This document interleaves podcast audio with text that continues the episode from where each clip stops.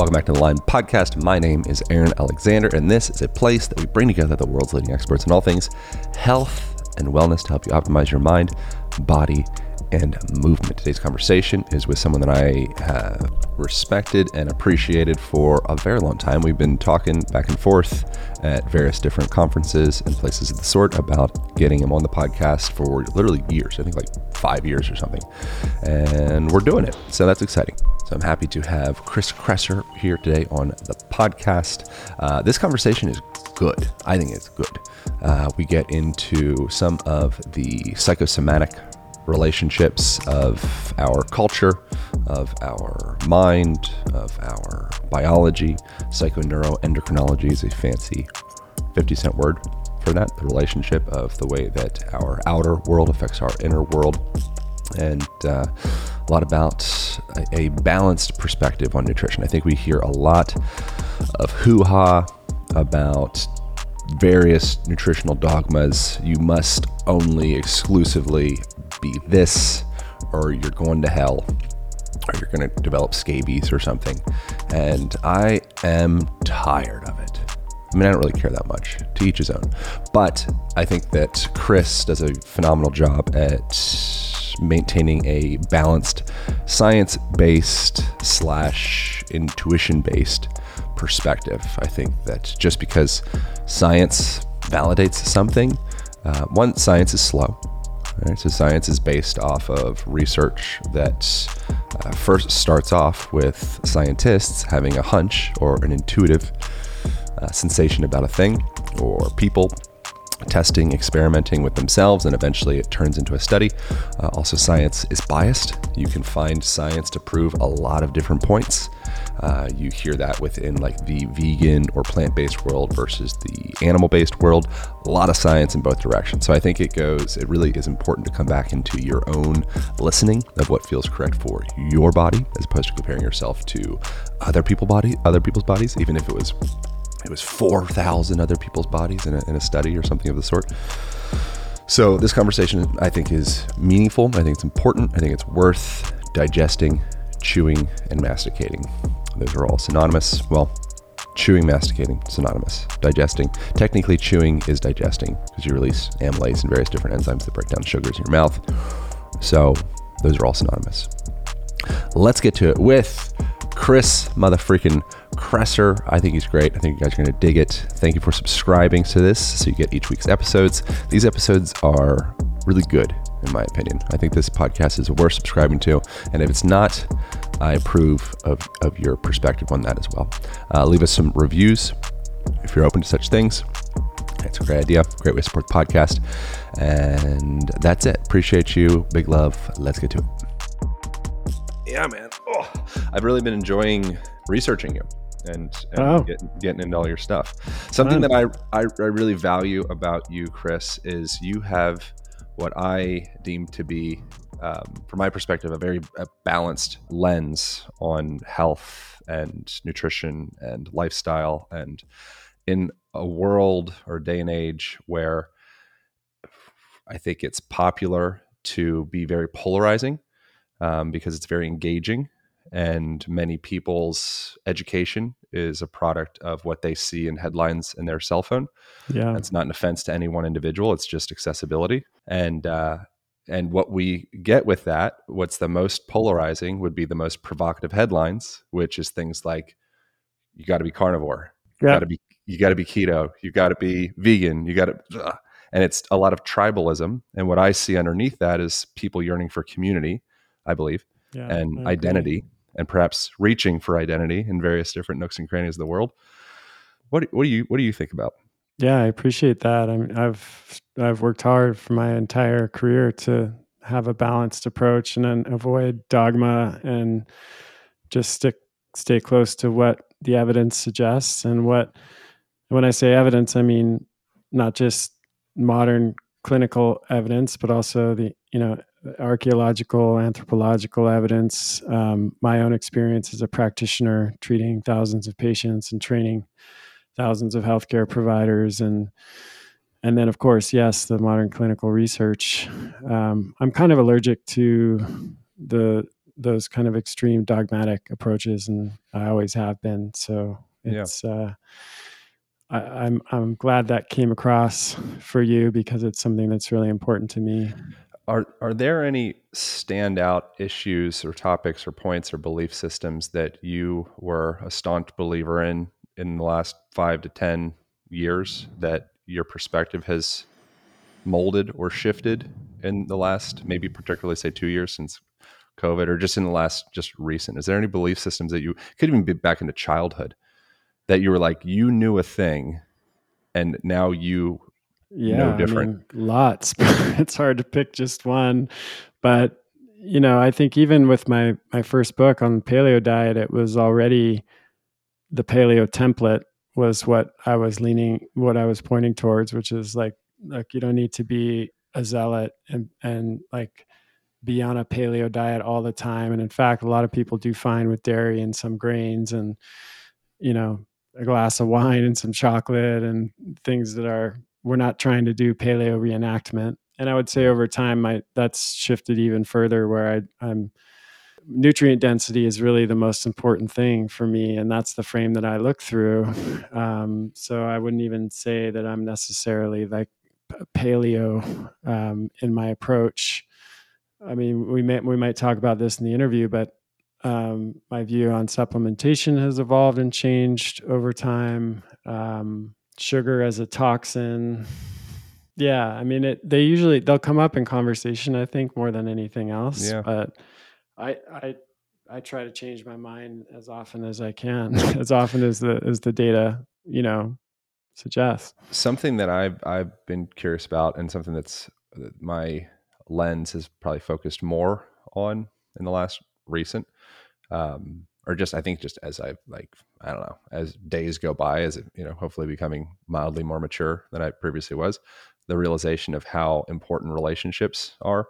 Mm-hmm. Um, and connection and like human contact and um, like there's there's interesting research from Dr. Tiffany Field from University of Miami. I actually included this and I have a chapter all about touch in the book that I did a few years ago. Nice. And um, one of the popular studies that she's conducted was in relation to premature babies that were in incubators and she found that just adding i believe it was like 15 minutes of of massage a couple times a day while they were in there caused the infants to grow 47% faster than the ones that were undergoing just conventional medicine you know and keeping them sterilized and keeping them kind of distant and making sure they don't get sick. Um, i wonder how much of that i wonder how much of what we're doing in the modern world of of medicine and health and supplementation and all of the levers that we're pulling is um, actually having the effect that we think it is compared to a lot of it being kind of hitting at some some other deeper aspects of like feeling like I'm a part of a community, feeling like I'm living a life on purpose, feeling like I'm like connected to something bigger than myself through the lens of nutrition, through the lens of exercise, through the lens of all these different places. Like is that something that you think about with Oh yeah, I had a chapter in my first book on social the importance of social connection and there's a pretty famous study which I'm sure you've heard of that lack of social connection is a greater risk factor for early death than high body mass index, um, cardiometabolic disease, and even smoking 15 cigarettes a day, yeah. uh, which is pretty shocking for most people when they hear that.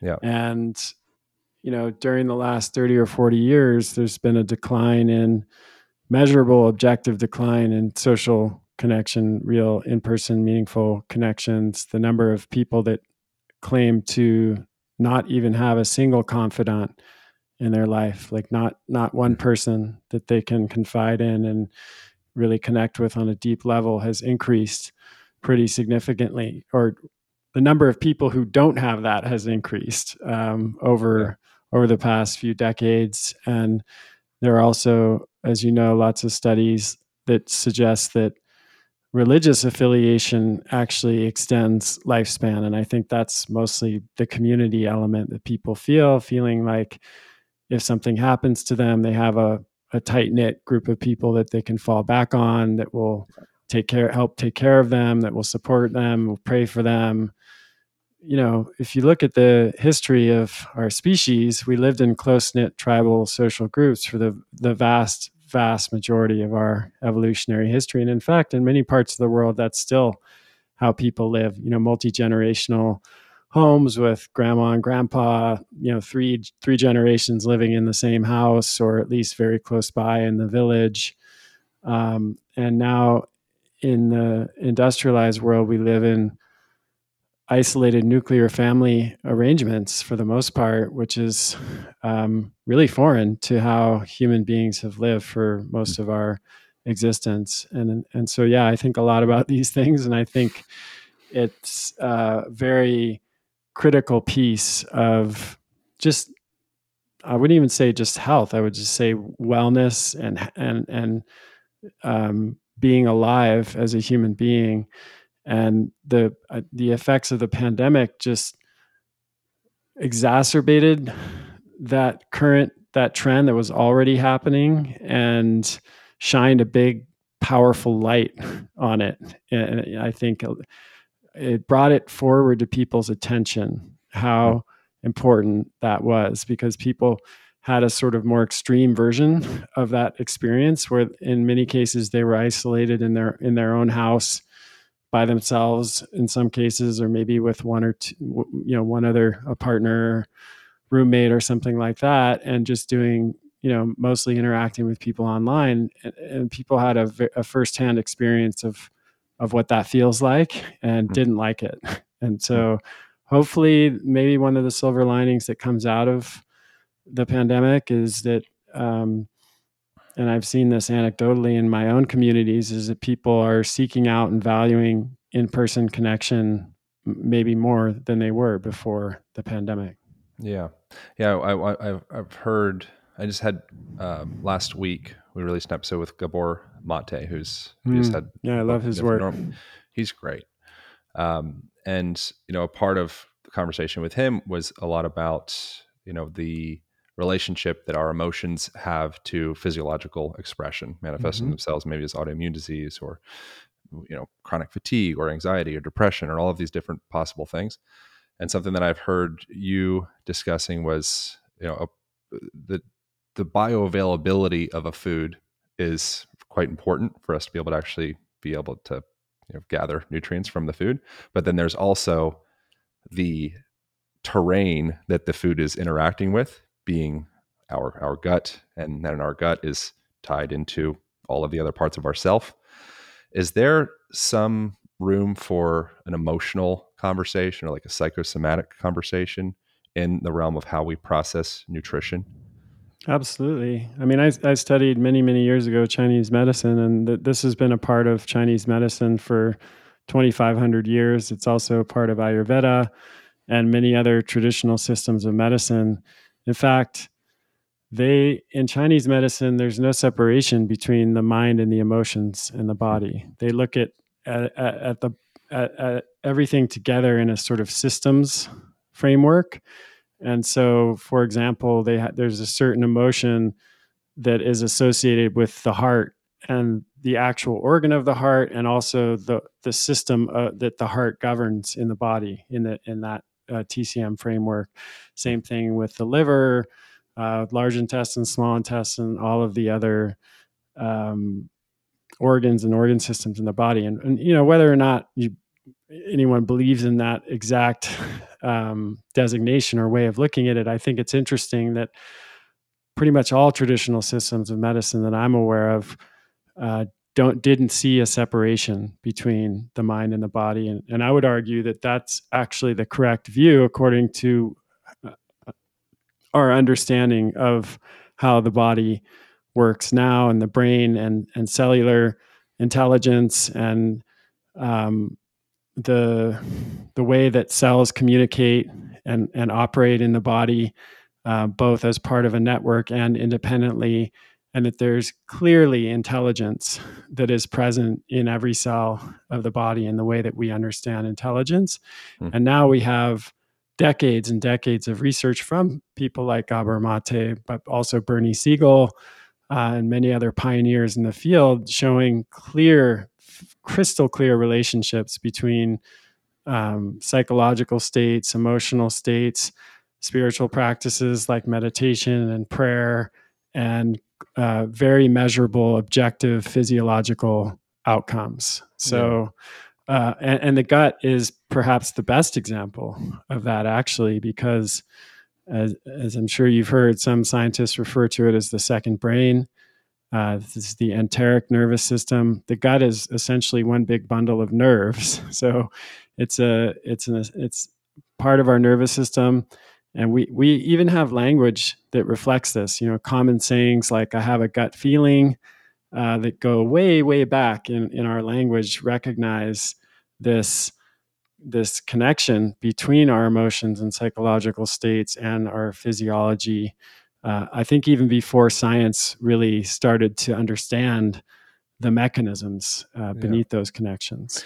Yeah, one of the things Gabor mentioned in the conversation is I'm paraphrasing him and he's paraphrasing Socrates, but he said 2400 years ago Socrates said something like the problem with doctors these days is they they keep separating the mind and the body.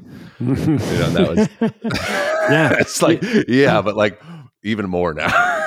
yeah. You know, you know what else he said uh, or Hippocrates, not Socrates, but 2500 years ago, contemporary similar yeah. time yeah. said all disease begins in the gut.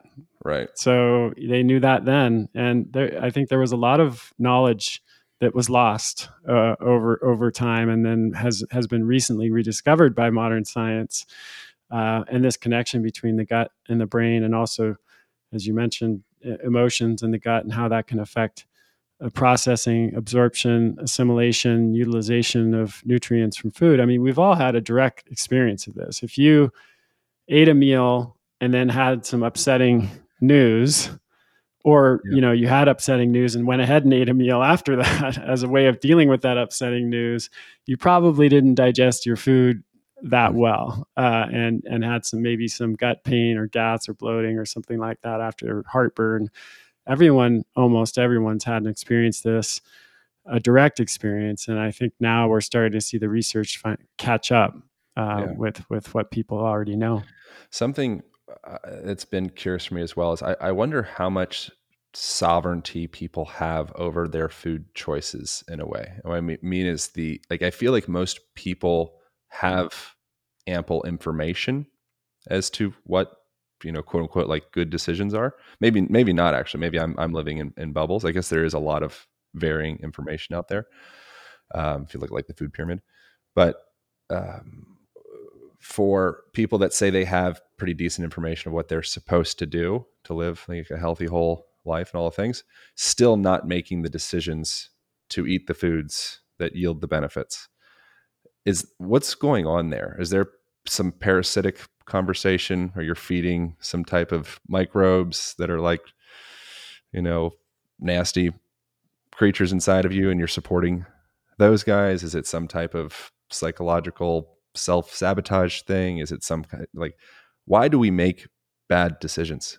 Yeah, I think I think it's there. There are multiple factors there. So, first of all, I think there is a lot of confusion in, in, in out there about what to eat, um, and you know, you and I might have our opinions about that, and maybe most of the people that we interact with are pretty well educated.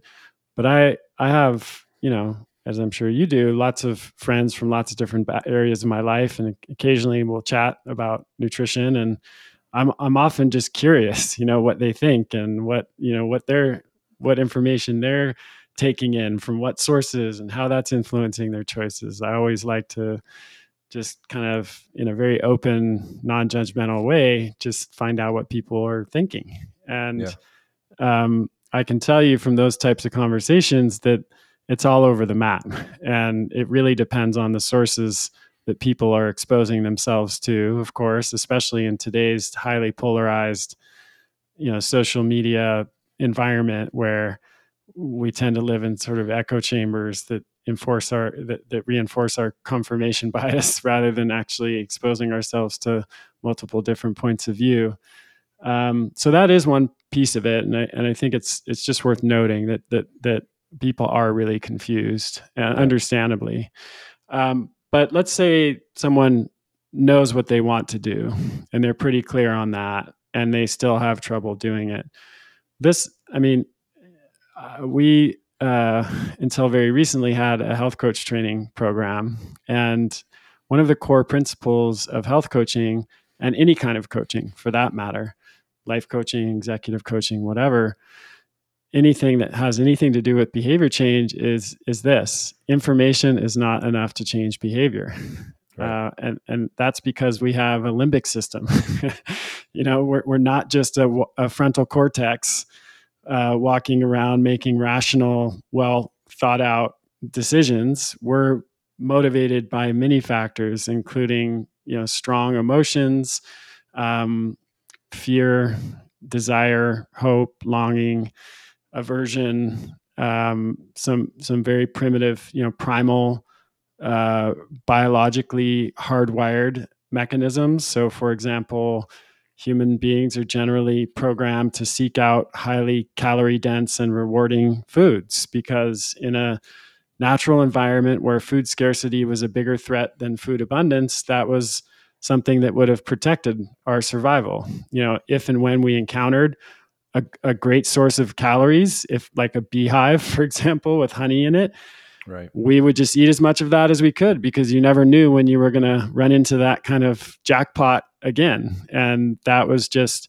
a way that we survived in a natural environment. And so we still have that same programming but now it backfires because we're in a you know not everybody but people living in the industrialized world food abundance is a much greater problem than food scarcity, and particularly abundance of highly processed and refined foods that are super dense in calories and super low in nutrients. So, mm-hmm. that same programming that helped us to survive in a natural environment is actually killing us literally in the modern environment that we live in. And so, I think that's another piece of things where we have this really um, deeply hardwired biological programming that we have to overcome in order to make good choices. And that isn't easy to do. It's not easy to override limbic system, you know, uh, hypothalamic programming, hedon- the hedonic, you know, reward seeking behavior with rational thought. Um, it's just not. And the people who are more successful at doing it have often created systems um, that make that easier. So, an example would be if you come home from work and you've had a super stressful day, we know from lots of studies that corti- that elevation in cortisol will drive certain behaviors. One of which might be craving uh, salty, sweet, calorie dense food.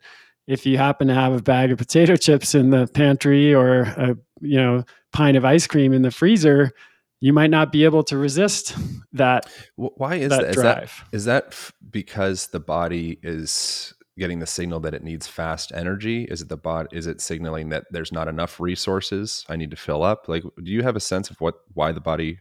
Yeah, I mean, to that stress. Stress. I think so. First of all, it there's a physiological element of just how stress affects cortisol levels and how cortisol affects blood sugar, and then blood sugar changes in blood sugar can affect our appetite. Um, another, I think, is what you suggested, where stress is often like that activates the threat system, and in in when the threat system is activated, um, you know, uh, again from an evolutionary perspective, we having more energy on board is probably a good thing to deal with most of the historical threats that that we were facing. Maybe not yeah. so much now. You know, your 401k tanking having more calories on board isn't really going to help with that. But if a lion was stalking you, or you know, it, there was some other kind of threat in the natural environment, it would. Right. So, I think a, a lot of you know this sounds kind of depressing in a way to say it, but I think it's important to actually get real about it and accept the the truth of this is that the modern environment is working against good choices in so many different ways from the information that we're exposed to, the food environment that we live in, where there's we're surrounded by, you know, highly processed food. Sixty percent of the calories the American average American consumes now come from ultra processed food. Sleep deprivation, even a single night of of uh, uh, low amount of sleep has been shown to affect profoundly affect cortisol levels and affect judgment around food. So it leads to bad food choices. And again, I'm sure lots of people have experienced this firsthand. Um, sedentary lifestyle, which has all kinds of um, adverse effects on our physiology, circadian disruption, where too much exposure to light at night stimulates cortisol production, suppresses melatonin. That can lead to late night eating, Right. uh, which is really bad for our metabolic health. So there, there's so many factors, and I think understanding that information is not enough is maybe the first step in setting in in, in then creating changes in your behavior and in your environment that actually can support the right decisions. Yeah. Yeah, it's like most of the I don't know about most, maybe most, uh, but a lot of the diseases of today would fall into a category of like diseases of, of mismatch is the Yep. is the term for that where it's just like we're not really a, adapted for this world. You know, our genetics haven't caught up to the the, the shift that we've manifested with you know industrial revolution and technolo- technology and you know for us to be able to be inside a house with air conditioned air and artificially you know alternating current blue lights flipping over and wi-fi and all these signals and then separation seclusion from community and all these different all it real happened real fast Really fast. like real fast Yeah, on an evolutionary time scale, it's the blink of an eye, literally. Yeah. so it seems like there's um, a term that I learned from you recently, listening to you on another podcast that I think you stumbled into in the last, however, you know, whenever was was uh, pleiotropic effects, which is something I think it's used with like medications and such. It's like, oh, we meant to have it, you know, this it's a statin for this, but it actually has these other effects or whatever it is. But so the intended use was this, but by the way, it actually is kind of a shotgun for this other stuff. I feel like sometimes in the modern world we can get um, confuse the the forest for the trees, or or how's that phrase go? Miss- the forest for the trees. That's So right. we get we get so focused on the trees. Yeah, so we get so stuck in specificity that perhaps we miss the value of something that is maybe a little bit more broad and a little bit more pleiotropic in nature, uh, such as maybe maybe nature, you know, or some Yeah. of these other these other you know more pretty semi accessible, pretty affordable, available aspects that we could lean into. But we're so deep in the weeds of the specificity, and then there's also the balance. And sometimes we need some specificity to get us back to a point to be able to get out in the woods, you know, and fit, have the have the, the motivation to do so. Yeah. Yeah, you asked before, you know, about things I've changed my mind about or things, you know, how my perspective has evolved over time. And I would say this is one of the biggest areas where, Mm. you know, my background is I suffered from a debilitating chronic illness for 10 years that I eventually recovered from. And that's what brought me into functional medicine and the work that I'm doing now. And I, I learned a lot of hard lessons during that journey. And that was definitely one of them that when I became myopically focused on um, diet or supplements or any particular um, intervention that I thought was going to have a specific effect, especially when it was at the expense of the other those other pleiotropic interventions like spending time outside, connecting with friends, um, getting enough sleep, you know, um, doing things that I love and enjoy, laughing and having fun. Um, I generally suffered. I mean, there were certainly key interventions and things that I did that were instrumental in taking my health forward a big step. And like you said, allowing me to be able to do some of those other um, more pleiotropic interventions. But Yeah. I learned, you know, I, I talk about in my work with patients, I, zooming in and zooming out. So, what I mean by that is, I think it's important for most people, whatever their goals are, and I'm not even just talking about health here, to learn to have this rhythm between zooming in on a particular detail or thing that we're focusing on. It could be, in this case, in the context of health, it could be a, a special diet, or it could be a supplement regimen, or could be getting a bunch of te- lab tests done to try to figure out what's going on. But at some point, it's I always found it helpful, and and my patients that I shared this perspective with did as well. It's important to zoom out and not get too sucked into that very um, specific focus and to make sure that we are taking time to do those other um, bigger picture things that we know are supportive to our health no matter what the problem is that's the key yeah. thing is like we don't exercise for just one reason most of us don't yeah. we don't eat well just for one reason we don't sleep just for one reason we do all of those things because they they're the rising tide that lifts all boats and yeah. I think it's easy to lose sight of that in, in, in our in our world today.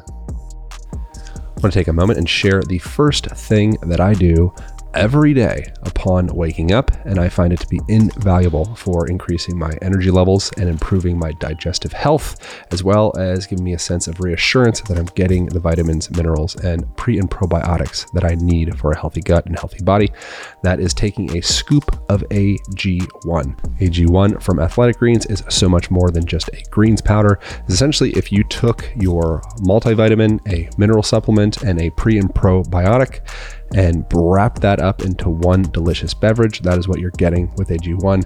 I'm a massive fan of this stuff. It's the first thing I do every day. I originally learned about it through a friend called Andrew Huberman that I'm sure y'all are familiar with, and he has been a massive fan of AG1 from Athletic Greens since 2012.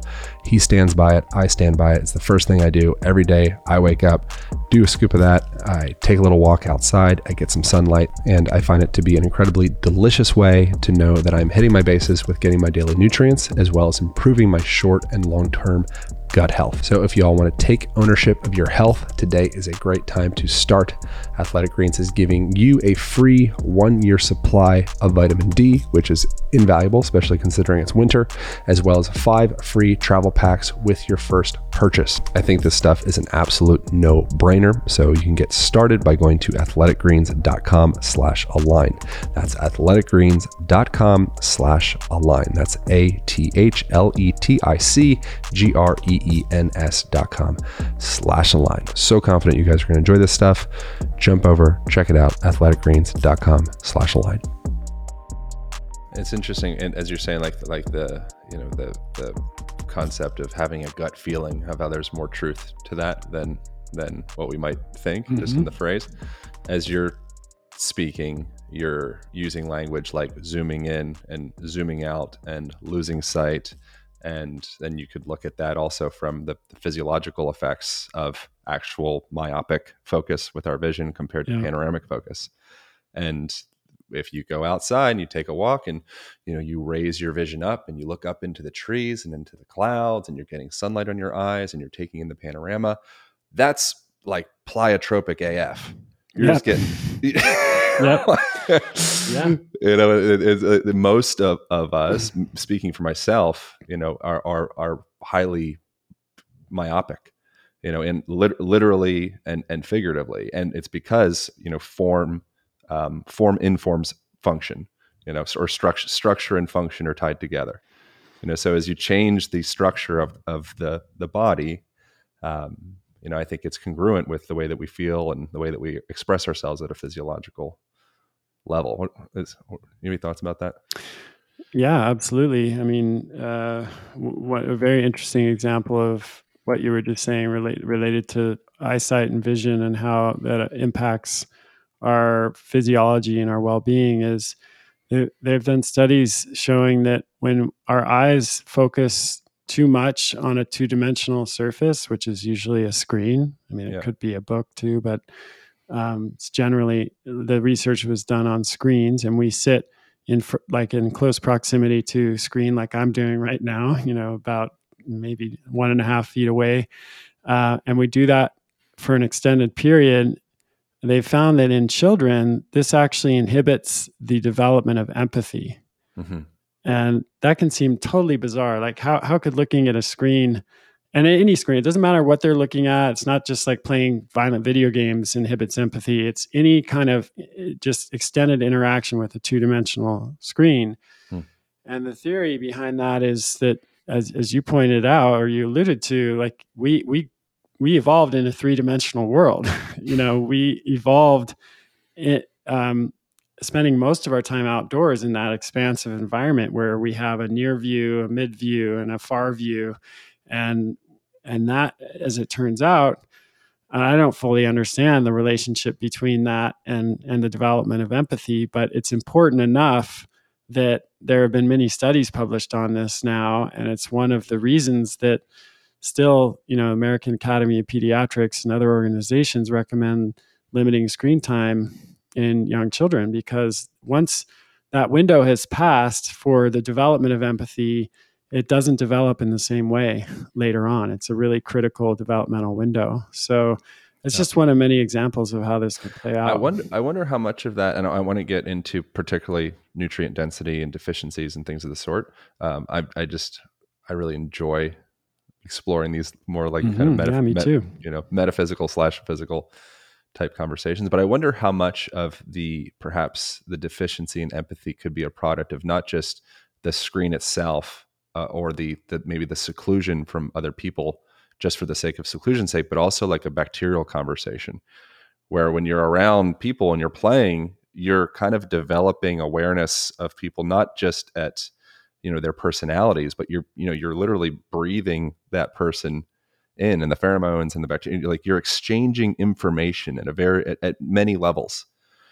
Whereas if you're alone you know reading a book or looking into a screen you know in a probably a sterilized room especially post covid you know and make sure you get your hand wipes and everything's kind of cleared out and you're kind of in this sterile environment looking into the screen it would make sense that there i'd imagine there's a lot of levels to that. I know i'm reaching right now, and I don't I don't know any like data around this, but it's just an interesting thing to start to wrap one's mind around. Of yeah, yeah. I mean, I again, I don't I don't know for sure. It's it's outside of my area of expertise, but it's yeah. an interesting hypothesis, and I I think just in a general sense, when we look at behaviors that are really outside of the evolutionary norm, it that in and of itself is not a reason to automatically condemn them yeah. Um, you know, for example, I like a refrigerator. I like having a refrigerator. uh, right. Our ancestors didn't have refrigerators.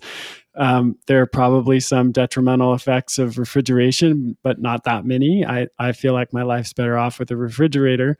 Um, but you know, it's generally at least worth asking the question like, oh, this is something we're doing a lot of today. We didn't yeah. do historically let's check it out. Like, let's see if there is something that we need to know about that. And I think using screens to the extent that we're using them now definitely falls into that category. And there have been many researchers who've been asking lots of good questions about that and getting some answers that are kind of scary, actually, you know, for both mm-hmm. adults and children in terms of the impact that excessive screen use can have. Now, I'm not a zealot around this. Obviously, I use screens quite a bit. It's, you know, the nature of my work requires it. But um, I'm also pretty, I think, pretty um, honest with myself and open about the impacts that that has on me personally and also the research that I take in uh, uh, on this topic. And I, I think it's a, a big area of concern. I mean, yeah. in a in a perfect world, to be honest, I would use screens very little. Mm-hmm. You know, I, I, maybe an hour or two a day.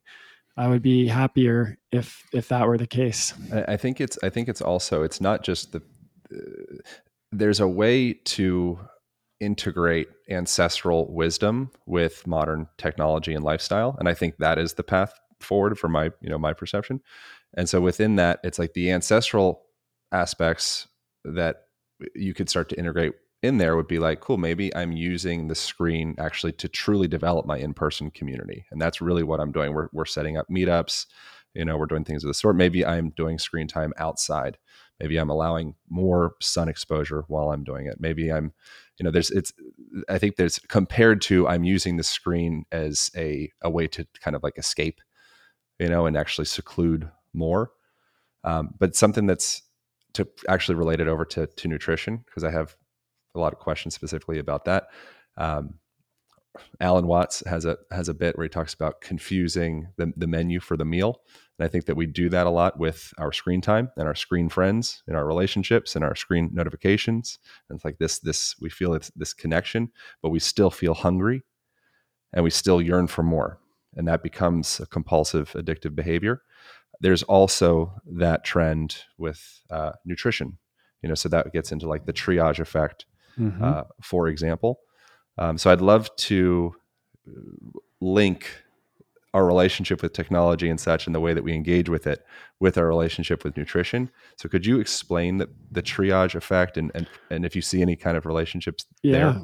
Actually, I'll I'll start with the nutrient leverage hypothesis, which I think is even better segue. And you just alluded to it. Actually, um, there is the protein leverage hypothesis, which is fairly well established, and there, you know there's some debate about it still in the scientific literature. I wouldn't say it's universally accepted, but I, I think it's a pretty strong hypothesis. And this is the idea that when humans, when we don't meet our protein needs through um, diet, we will keep eating until we Mhm. until we do. Essentially, we'll, we'll overeat carbohydrates and fat as a way of trying to to meet our protein needs. Hmm. Um, and this has been posited as one of the causes of the of the modern obesity epidemic. I think we can extend that, and it's some researchers are already starting to do this to uh, to create a micronutrient leverage hypothesis, which is very similar. Uh, we need, according to Dr. Bruce Ames, about 40 micronutrients, vitamins, minerals, phytonutrients to function optimally. And when we don't get enough of those, we will keep eating whatever food is available, which is often nutrient depleted, in an effort to meet those uh, micronutrient needs. And, and that can also cause overeating and contribute to the obesity epidemic. For the record, I think there are many causes of the obesity epidemic, not just one, uh, but I think both of those are, are totally viable um, theories.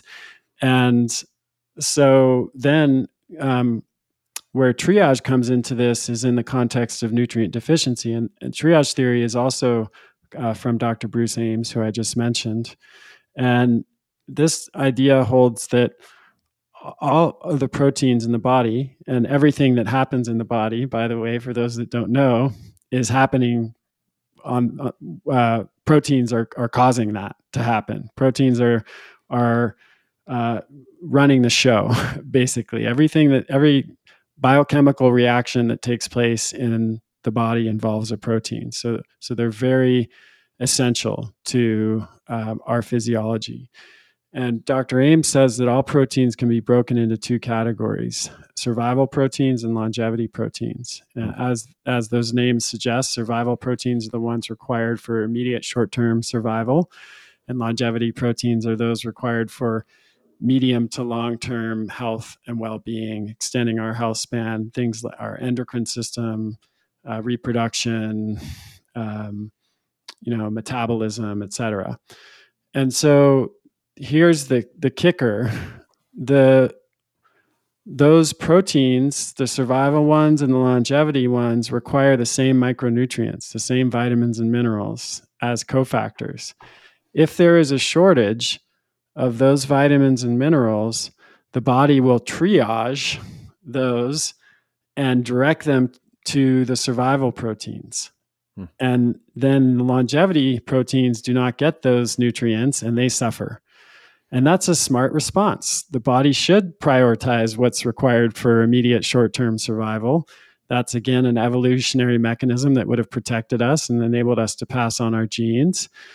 But what that means is that when people are suffering from even suboptimal nutrient intake, I'm not talking about full blown clinical deficiency that would cause diseases like scurvy or rickets or beriberi or pellagra we're talking about suboptimal intake, then that triage that triage kicks in and we can see things like a shortened lifespan, increase in cardiovascular and metabolic disease, increase in dementia, Alzheimer's, Parkinson's, cognitive and neurological disorders, mood disorders, pretty much the whole gamut because nutrients are the fuel um, that run that the body runs on. Yeah, it's interesting. I, I see that well, one the the perhaps metaphor of like lacking mic- micronutrients going into like deep interpersonal relationships and all of that. I think is really interesting, you know, like powerful. Um, and and then within that, I think as well the, the human tendency to kick the can down the road. You see that in the economy. You see that maybe in your taxes each year. It's like, okay, we'll figure this out. Let's, there's some way to push this into the next year. We'll, we'll, we'll get it done next year. You know, we, we have that tendency in the way that we we act in our lives. It's interesting to see that as like, oh, like at a cellular level, that's how we engage as well. It's like, we'll just we got to sort this out right now. We'll just kick this down. We'll sort this out later. It's very interesting to see that that uh, that connection. But the, the next thing that I'm, I'm, curious about within that would be um, coming into the actual uh, bioavailability of, of food. And I've heard what is the, the the study where they they measured that and liver was number one, and I think spleen, and then heart, and then um, yeah. Can you explain? Because that's very very, I think meaningful to have a, a grasp of bioavailability of the food that we're actually taking in. I'm glad you asked. It, it is super important, and it's something that doesn't get nearly enough attention. Um, so, bioavailability refers to the amount of a nutrient that we actually absorb and utilize when we eat it. And most people, understandably, because we we don't get education about this in you know in school, um, most people assume that if if they pick up a nutrition label and they they see you know X milligrams of calcium um, on that nutrition label, they assume that they'll absorb all of those milligrams of calcium because it's printed right there on the label. So uh, I'll give you an example. Spinach on paper is a fantastic source of calcium. It's got 115 milligrams of calcium in one serving. Given that the RDA for calcium is a 1,000 milligrams a day for most people, that's pretty cool, right? I could I could get one tenth of the of the RDA of calcium if I just eat this one serving of spinach. But um, when you look deeper into it and you consider bioavailability, the bioavailability of calcium in spinach is only 5%. So, of that 115 milligrams, you will only absorb six milligrams. Hmm. And this means that you would actually, if you wanted to get that full 100, uh, you know, full ration of, of calcium, you would need to consume 16 cups of spinach to get mm. the same amount of bioavailable calcium that you get from one glass of milk. Mm. And this affects everything. So, uh, RDA, uh, recommended dietary allowance, the RDA does not consider bioavailability. So, if we go back to that 100 or a 1,000 milligram RDA for calcium, and someone is using an online tool or even just by hand, they're calculating, okay, let's see how many servings of how many different foods I need to eat to reach that RDA. And they include calcium or spinach because it lists 115 milligrams. They will be misled. They will believe that they're getting close to the RDA for calcium because that food label does not tell them that they are only going to absorb 5% of the calcium that's in that spinach. So I think it's a huge problem. And the study you were referring to um, was, uh, I think, a landmark study um, because most of the previous research that has been done on the nutrient density of foods did not consider bioavailability. And mm. to be fair to researchers who published that previous work, it wasn't easy to to do that because most of the publicly available databases that researchers use to quantify nutrient density didn't publish information about bioavailability. So hmm. this only became possible fairly recently. Um, this paper was by Ty Beal and Flaminia Ortenzi. Right. Uh, Ty is a research advisor at the Global Alliance for Improved Nutrition. I believe this is an NGO they're mostly concerned with end, you know addressing malnutrition worldwide. And they'll be the first to tell you that malnutrition is an issue not only in the developing world but also in the, the richest countries in the world like the united states. Hmm. so they wanted to identify the foods which are highest in in in some the essential nutrients that tend to be of the greatest concern worldwide. So these are iron zinc folate vitamin A, calcium, and B12. And then they ranked foods according to the nutrient density. And the, the specific definition here was that um, they ranked the, the foods according to the calories and grams or grams needed to provide an average of one third of the recommended intakes of these nutrients. So the scoring was based on that. A lower score is good because that means you needed fewer calories of that food in order to reach that basic nutrient threshold that they identified. Mm. So liver was num was was at the top of the list by far. It had a score of 11. Liver liver is king. We've established liver is king. There's liver something is- to it. There's something to it. Um, so the next closest food was another organ, which is spleen at 62. So that was five times lower in nutrient density than even than liver. And but spleen is still you know that that's not so much a criticism of spleen as it is just wow liver is amazing as a source of those nutrients. I'll keep reading the next few. Uh, small dried fish is next at 65 dark leafy green vegetables 72 so that's your kale collard greens um, bok choy etc bivalve, bivalves like oysters 90 uh, kidney 125 heart 163 crustaceans shellfish uh, 193 goat 205 beef 275 and eggs 281 so of those top foods as you could tell organs were four of them were organs liver spleen kidney and heart then we had small dried fish, uh, bivalves like oysters and crustaceans. So shellfish being three out of the top 10. And then dark leafy greens uh, was the only plant food in that top 10 list when it comes to essential nutrients. And this was the first study that considered bioavailability in their rankings. Hmm.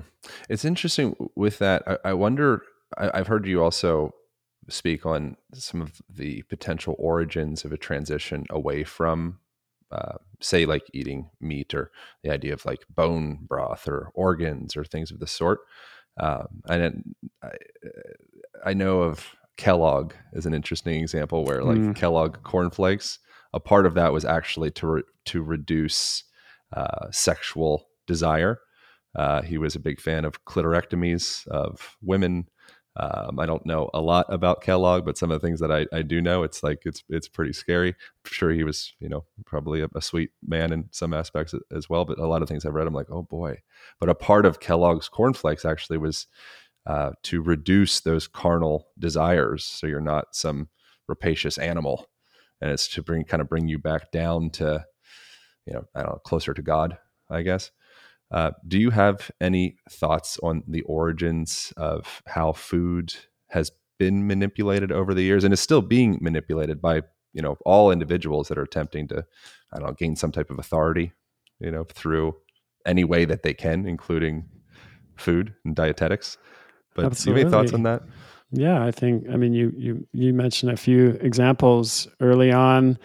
The um, animosity toward animal products was came out of uh, religious attitudes, and um, it was believed, perhaps quite accurately, that animal products would increase carnal desires. And I by that I mean, you know, liver and other animal products provide nutrients that can actually give us a lot of energy. and sexual desire is a normal part of being human. And so if if our energy increases and we're feeling great, uh, it it it's not uh, hard to understand how sexual desire could increase. And so, some of the people that were involved in the early forming of dietetics or, um, organizations in the United States had this view that mm. animal products should be avoided or limited because um, they could increase carnal desires, and that was not desirable from their particular point of view. And then, you know, it becomes a sort of opinion looking for um, looking for confirmation. This is the the nature of confirmation bias, where we start out with a conclusion and then we go and find um, facts or research that supports that conclusion. It's kind of the opposite to how the scientific method is meant to be performed, where we start with a, hypo- a tentative hypothesis and we set about, out to prove it wrong. Mm. Um, that's generally how the scientific method is prescribed. Mm. Um, in this case, it's let's try to prove it. This is my belief, and then let, let's try to prove it right, um, yeah. which is a very different approach. And uh, it's often quite shocking to most people, uh, and I would put myself in this category when they first learn that the history of a lot of these attitudes, which we now believe are were just purely scientific or you know came out of early research um, was based in these sort of moral and religious attitudes and affiliations, not in you know er, scientific research. Hmm. Um, and then there's also politics and economics, of course. So um, it's just a reality of the world that we live in that big food, you know, capital B, capital F, um, many of these com- food companies make most of their money on highly processed and refined foods. Yeah. And uh, many of these foods contain sugar, and there are lots of published peer reviewed papers that show how uh, these food companies have sought to undermine any evidence suggesting that sugar is harmful um, you go, if you go to dietetics conference, even today you'll see Pepsi and uh, Nestle and many other of these big food companies sponsoring tables there. They put you know you see Pepsi as a beverage provided, and you know, out of nutrition and dietetics conference. I mean, it seems stranger than fiction in some way, but this is. I just saw a paper actually. I'm going to see if I can find um, the name of it. It was just published Oh yeah, here it is. The corporate capture of, nutri- of the nutrition profession in the USA, the case of the Academy of Nutrition and Dietetics. This was just published on October 24th of last year. And the, conclusion the conclusion is uh, the A&D Academy of Nutrition and Dietetics um, and its key leaders have ongoing interactions with corporations, uh, the A&D's leaders hold key positions in multinational food, pharmaceutical, pharmaceutical, or agribusiness corporations and accept corporate financial contributions. And then we found that the A&D invested funds in corporations like Nestle, PepsiCo, and pharmaceutical companies, and has discussed internal policies to fit industry needs and has public positions favoring corporations. this was a paper that was published in uh, the journal Public Health Nutrition. So it's not a secret. You can find all this stuff, it's publicly available, and it has definitely directly impacted American uh, uh, views of nutrition all around the world. I want to take a moment and dispel a common myth that just by eating a buttload of protein, you're suddenly going to develop more muscle. Protein necessitates enzymes in order to be actually broken down for your body to absorb. So let's say you eat an eight ounce chicken breast, you're consuming about 40 grams of protein. However, just because something contains 40 grams of protein, it doesn't necessarily mean you're going to absorb all 40 grams. Without enzymes, most of it ends up in your toilet bowl. Is because your small intestines can only absorb protein that's been broken down into smaller building blocks called amino acids. It doesn't matter if you're consuming 30 grams of protein or 300 100 grams of protein. If you don't have a sufficient supply of enzymes to digest the protein, your muscles will be starving for those vital building blocks. That's why it's crucial to take a high quality enzyme. But before you run out and buy a bottle of enzymes, you need to know exactly what to look for. The truth is, most enzymes are of little to no value if you want to build muscle.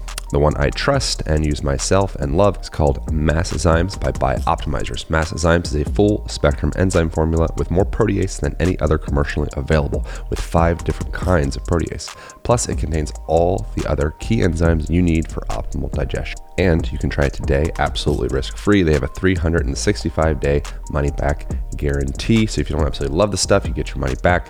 Uh, just go to masszymes.com slash align. You can enter the coupon code align10 to get 10% off your order. That's spelled M-A-S-S-Z-Y-M-E-S dot com slash align for 10% off your order. If you do not notice a difference in your digestion and your gains and all the things you desire from this product, get your money back. No questions asked masszymes.com slash align.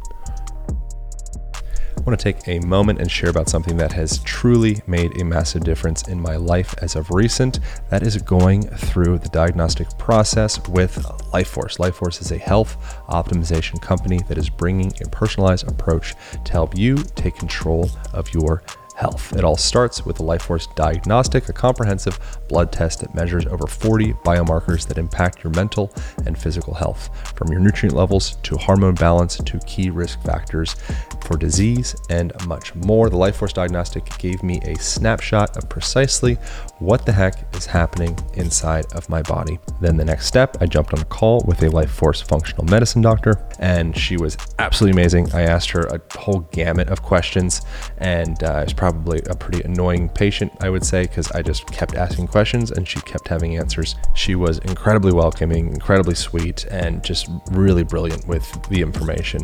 Um, so she mapped out a very clear, concise plan uh, for me. Uh, she was working with me. I think it, I just felt very supported the whole time. Uh, some of the things that we saw there was a deficit with me was particularly DHEA uh, and then also omegas. So they got me on a couple nutraceuticals, and I swear to God, um, I since starting these guys, I feel um, almost uncomfortable saying it like this because it's an ad, but it truly made a massive difference. My word recall, my energy levels, my libido um, has has significantly shifted since starting. So I'm freaking excited, and I would absolutely implore any of y'all to at least get the diagnostic done so you can get that snapshot of what's going on inside of your blood, what is going on inside of your biology, so you're not guessing. You know exactly what's happening, and then you can start making decisions from there. If you'd like to get 15% off, uh, you can go to mylifeforce.com. That's M Y L I F E F O R C E.com, and then use Align code at checkout for 15% off. And that is a very meaningful 15% off as well. So I can't recommend enough. I think you guys are going to really dig it. I think it's going to be really amazing for your own health journey jump over to mylifeforce.com and use the align code for 15% off. I wonder, I know that we're getting to the end of, of uh, the hour. I don't know what, how much time did you anticipate? I would love yeah, I got about 15 more minutes. Okay, yeah. cool, sweet. Yeah, there's some mm-hmm. more. So something that I am, I guess, curious about in a way, or more just kind of like dumbfounded by, is in the conversation between the two opponents you know vegans and essentially everyone else you know any kind of like omnivore um, dietary lifestyle approach. I feel like a person that identifies as plant-based or vegan actually has a, a lot in common with someone that is a, a omnivore that is like, like a conscious omnivore maybe you could say or someone that's that's interested in um, you know better farming practices and maybe going to a farmer's market and getting to know like having a garden and um, you know it, but the the conversation stops and gets muddled by industrialized farming industry. And it's that's like i think everyone can agree that that's not good you know, and chickens being piled up on top of each other and cows, you know, being injected with all the different things and standing in their own feces and all that. And somehow that gets conflated with eating meat. Yeah. It's it's very strange. Well, like if there was some way to just stop that entirely, you know, and say, "Hey, no, that like we all agree that sucks." Now let's now let's start a conversation. If you were a conspiracy theorist, you might wonder: is who's in, who benefits from pitting vegans and you know response ethical omnivores against one another. I, I'm not saying that this is what's happening, but mm. it is interesting to me to consider that because either way, what stays in the background is the abuse of industrial agriculture and the right. damage that that's doing. And instead of both both of those groups, plant you know plant based diet advocates and ethical omnivores who are advocating for similar types of food systems that support uh, local communities that are healthier for the planet, better for farmers, instead of them joining forces and and working against the big agro businesses, multinational agro businesses, they become enemies, and the agro businesses remain in the in, in the shadows, uh, continuing to do their thing.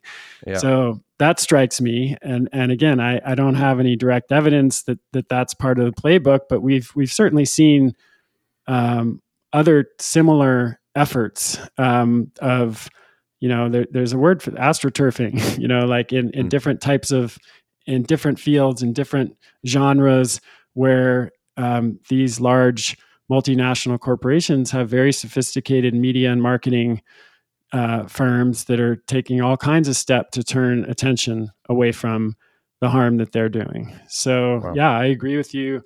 And I just on a personal level, you know, I have friends who fit into all those categories. I have yeah, friends that are vegan. I was a vegan myself many, many years ago when I was struggling with my illness. It was one of the many things I, I tried in the in the you know process of trying to get better. Um, and I often find that we have more in common than someone who's just totally not thinking about any of this stuff at all and going to McDonald's and yeah. you know eating processed industrial food. I would probably ra- I would rather eat at the vegan's house if I was to go, you know, like go to dinner yeah. uh, somewhere. And and so yeah, I think there's that common ground. Unfortunately, has been obscured by the the the points of differences. Yeah, yeah. I had um, Anya Fernald on the podcast, and she was she was the founder of Belcampo. They had all sorts of, you know, there was some some bummers that manifested within the, the company, but um, in that conversation, one of the things that really struck me was like she was more compassionate towards animals than any person I had met, um, let alone like a plant based or whatever. She just, she really loved animals and yeah. she knew everything about animals, you know, and animal husbandry, like that was her life.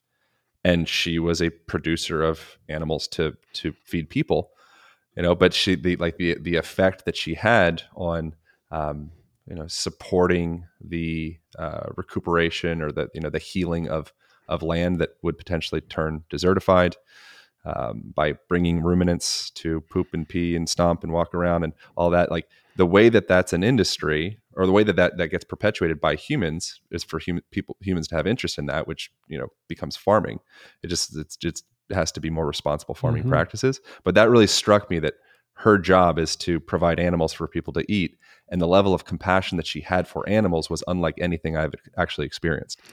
Have you spoke, spoken with uh, Nicolette Hahn Niman? Do you no. know her? No. So you know uh-uh. you know Niman Ranch, the big huge beef producer, the the uh, organic beef producer in California. It's familiar, but no, not yeah. really. So Nicolette Hahn, that was her I think maiden name before she married Bill Niman. I think is his name. She's a she's a vegetarian who raises cattle. Mm. Uh, so she's married to one of the largest, um, you know, uh, organic cattle ranchers in, or in in the U.S. and or in California, possibly the U.S. And she loves animals. She was a vegetarian primarily for moral and ethical reasons, mm-hmm. and she, I think, is still a vegetarian for the most part, although she she may have sort of ventured out recently in, in, mm. into the animal product territory a little bit. But mm. um, yeah, I think that it's and she's actually she's also an attorney and she writes books and speaks about the importance of animals in the food system. Mm. So she, even though she has individually chosen not to eat meat for her own reasons, she sees very clearly how animals fit into a healthy um, ecological and uh, food production system and yeah. advocates for that. So it's yeah. very, very interesting. Yeah. And, and, so another thing that I think has been become muddled up that I'd love to hear your perspective on is within the the carnivore side, which they've become very loud over the last last mm-hmm. recent. Um, and I, I don't have I don't really have like a particular bias. I'm kind of agnostic with a lot of things, including nutrition. Um, but within that, there's the idea of you know they have oxalates and they have phytates and they have all these different compounds that protect themselves. They protect themselves with because they can't fight you or have you know horns to attack you with. So they have chemical horns essentially, and so that's the narrative. Um, but based off of you know ancestral wisdom, I guess I, I could say that doesn't seem to be consistent. Like it seems like we've been fairly, um, you know, omnivore based as hominids for a very long time. What is what is your your take on that whole conversation? Yeah, well, I think they're right that plants have evolved defense mechanisms like uh, primarily chemicals and other compounds that mm-hmm. help protect them because they can't run away and they can't fight. So I agree 100% with that. The question is, does it matter? does it does it real have a meaningful impact on human health? We e- even water is toxic at high doses. The dose makes the poison. And in fact, quote, toxins or things that are harmful, you know, at, at very small doses can induce what we call hormesis, which is a positive adaptation. The example that everyone will be familiar with is exercise, yeah. or uh, let's talk about strength training, weightlifting in particular. If you lift a heavy weight to failure, you're essentially you're tearing your muscle fibers. That doesn't seem good, does it? like, why would yeah. I tear my muscle fibers? Well, the reason you do that is because they will grow back bigger next time.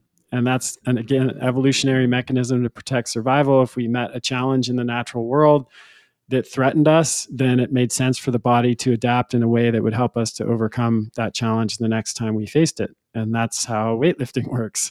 Yeah. And, and so, but of course, if you lift too many heavy weights too frequently to the point where you can't recover, then it's no longer hormetic. It's now harmful.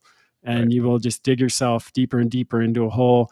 Anybody who's ever overtrained knows what this is like. Um, yeah. So I think it's the same with these plant compounds. And in fact, there's plenty of research to suggest that what we call antioxidants in plant foods are actually pro-oxidants, but they are so they induce a very mild amount of oxidative stress. And what that does is it upregulates the body's internal antioxidant defense system. So essentially, it stimulates a, a positive adaptive response in the body that leads to more antioxidant compounds floating around in the blood. Sauna is another great example.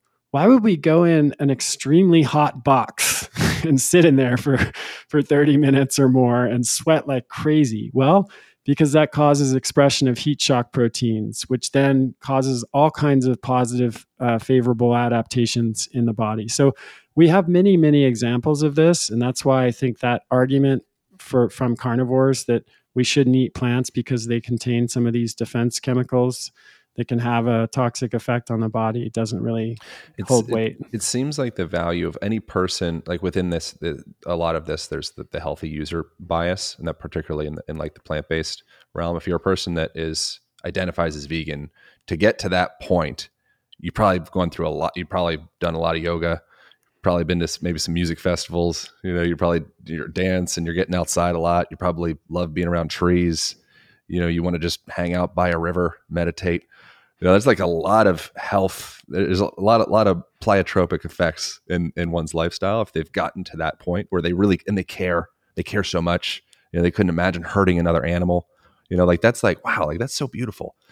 You know, within that, there's a lot of health um, you know, but it, it, it, I think that that's the, the, the kind of the blurriness with that. It kind of all gets, yeah, it just all gets gets mixed up. It all gets mucked up True. together. And I I would also say it, that two things. One, it really matters what you're switching to a diet like carnivore or vegan from. So if you're on a standard American diet and you switch to vegan diet and you feel a lot better, are you sure that it was eliminating meat that led to yeah. that improvement or could it have been cutting out all you know processed and refined foods and seed right. oils and just eating a lot more nutrient dense plant foods that made and, you feel and better and the same for carnivore same so for that's carnivore. so it's like it's like you what you engaged in probably is a fast of something that was some version of allergen or some irritant exactly. to you and you didn't know what it was so you cleared your palate entirely yeah and now like wow i feel really good. And and there's even more i think reason to believe that with carnivore because meat is digested pretty high up in the small in the small intestine and there's very little residue that's left over to enter the colon. And i think uh, if you look at a lot of people who are benefiting from carnivore it's people with autoimmune issues or yeah. pretty severe chronic health problems that almost all are characterized by a disrupted gut microbiome and they, you know, there's a saying that fasting is a cure for all disease. It's also the cure for life if you do it too long. And so I think what carnivore is is an extended fast, essentially, right. extended gut rest that yeah. allows you to reset your gut microbiome, but continue nourishing your body with a lot of great nutrients while you're doing that and do it for a much longer time than you could do with just a water fast. Right. Uh, and that's why it works. But just like that doesn't you know fasting for five days makes you feel better doesn't mean that fasting for you know 25 days is the best approach. I, I think the jury is really still out about what the long-term impacts of a carnivore diet are. We just don't know yet. Yeah the last last question i have in relation to, to all this is um, the something that i i foresee in the future in relation to like the carnivore conversation. Um, for example like paul saladino he's been a friend for years. I love paul. I think he's great um, and he's when I first met Paul, he was very strong, adamant. You know, all you can eat is animals. Everything else is bad, essentially. You know, and then there's like okay, you can you know maybe maybe fruit, you know, but it's not it's not ideal. You really want to get animals in there. Uh, and then he kind of switched over and he started to open up a little bit. Now it's like fruit's amazing. Look at my pal. Look at my Instagram. Like this is so colorful. This sells so much better. You know, it's like, well, white rice. You know, maybe a little white rice is all right. I've, I have a feeling that that community as a whole, the trend is going to start to move into that. I think the next thing is going to be preparation, and they're going to say, okay, well, if you pressure cook, well, or if you ferment, or the, the, all of these technologies that we've had for you know hundreds or thousands of years are going to start to surface and it's going to start to look a lot more like just a whole balanced diet is my feeling. You very well may be right. I think that happened arguably in the paleo community. You know you had early advocates like loren cordain who were very very strict and still is he still recommends the same diet.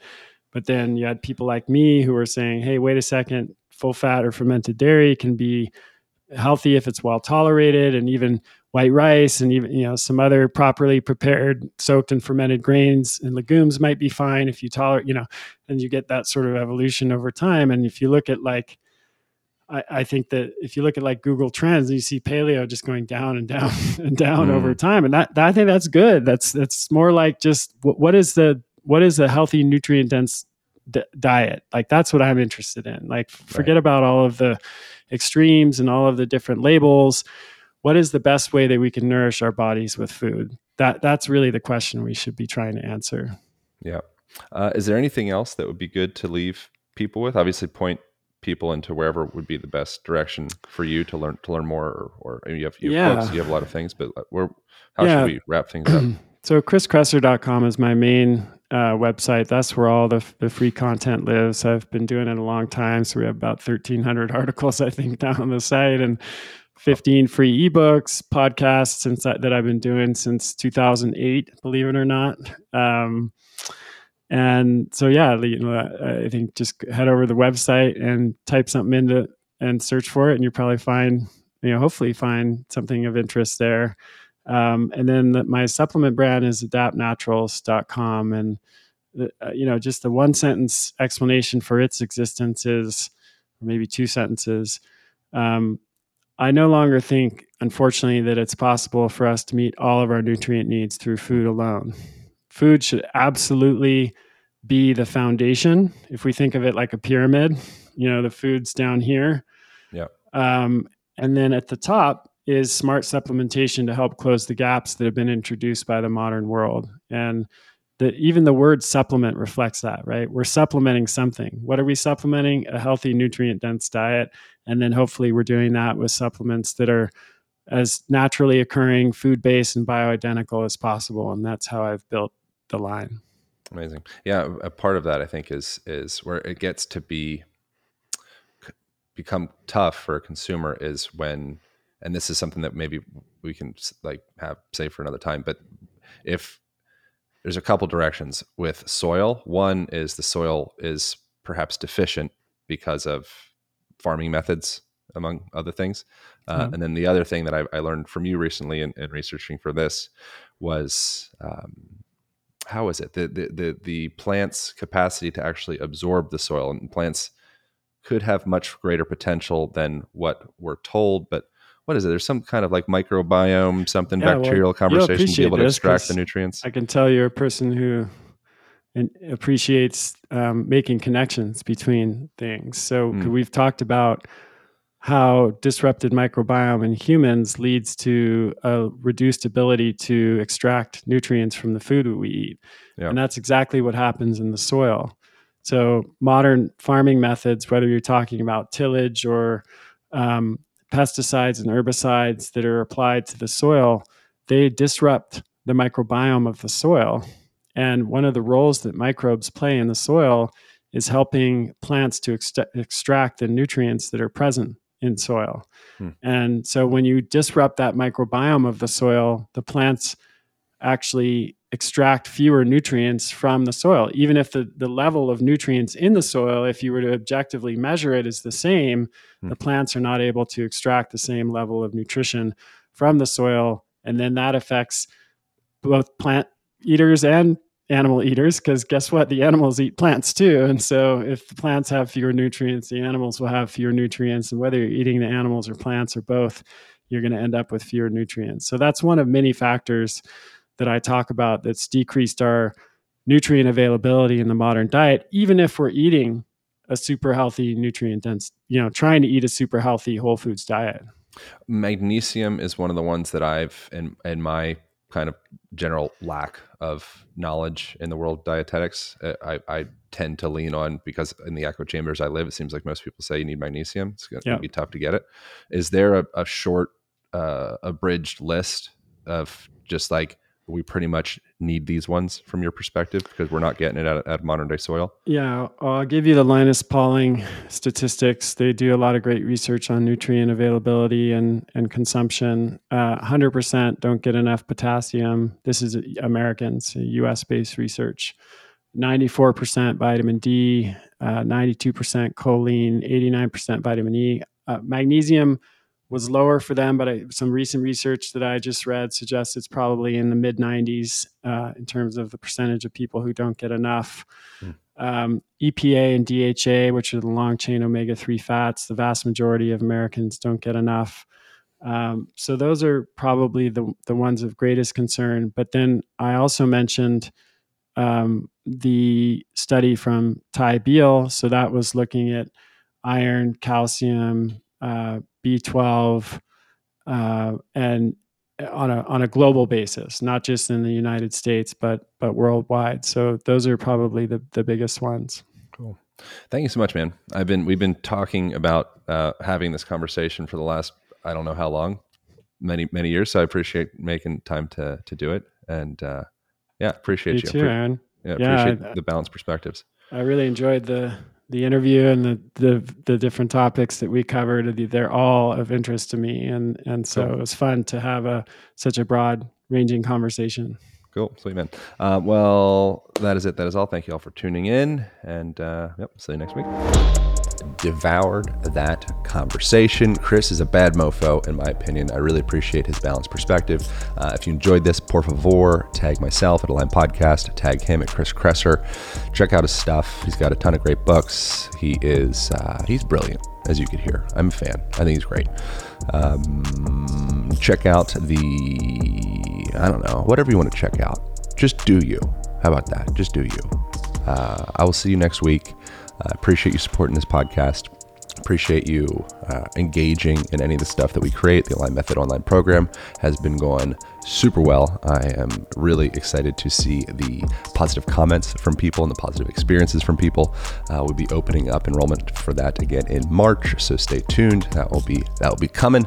Uh, but we have this closed container of this group now, and we're doing live calls each week, and it's freaking cool. It's good times. Uh, appreciate you guys. I'll see you next week.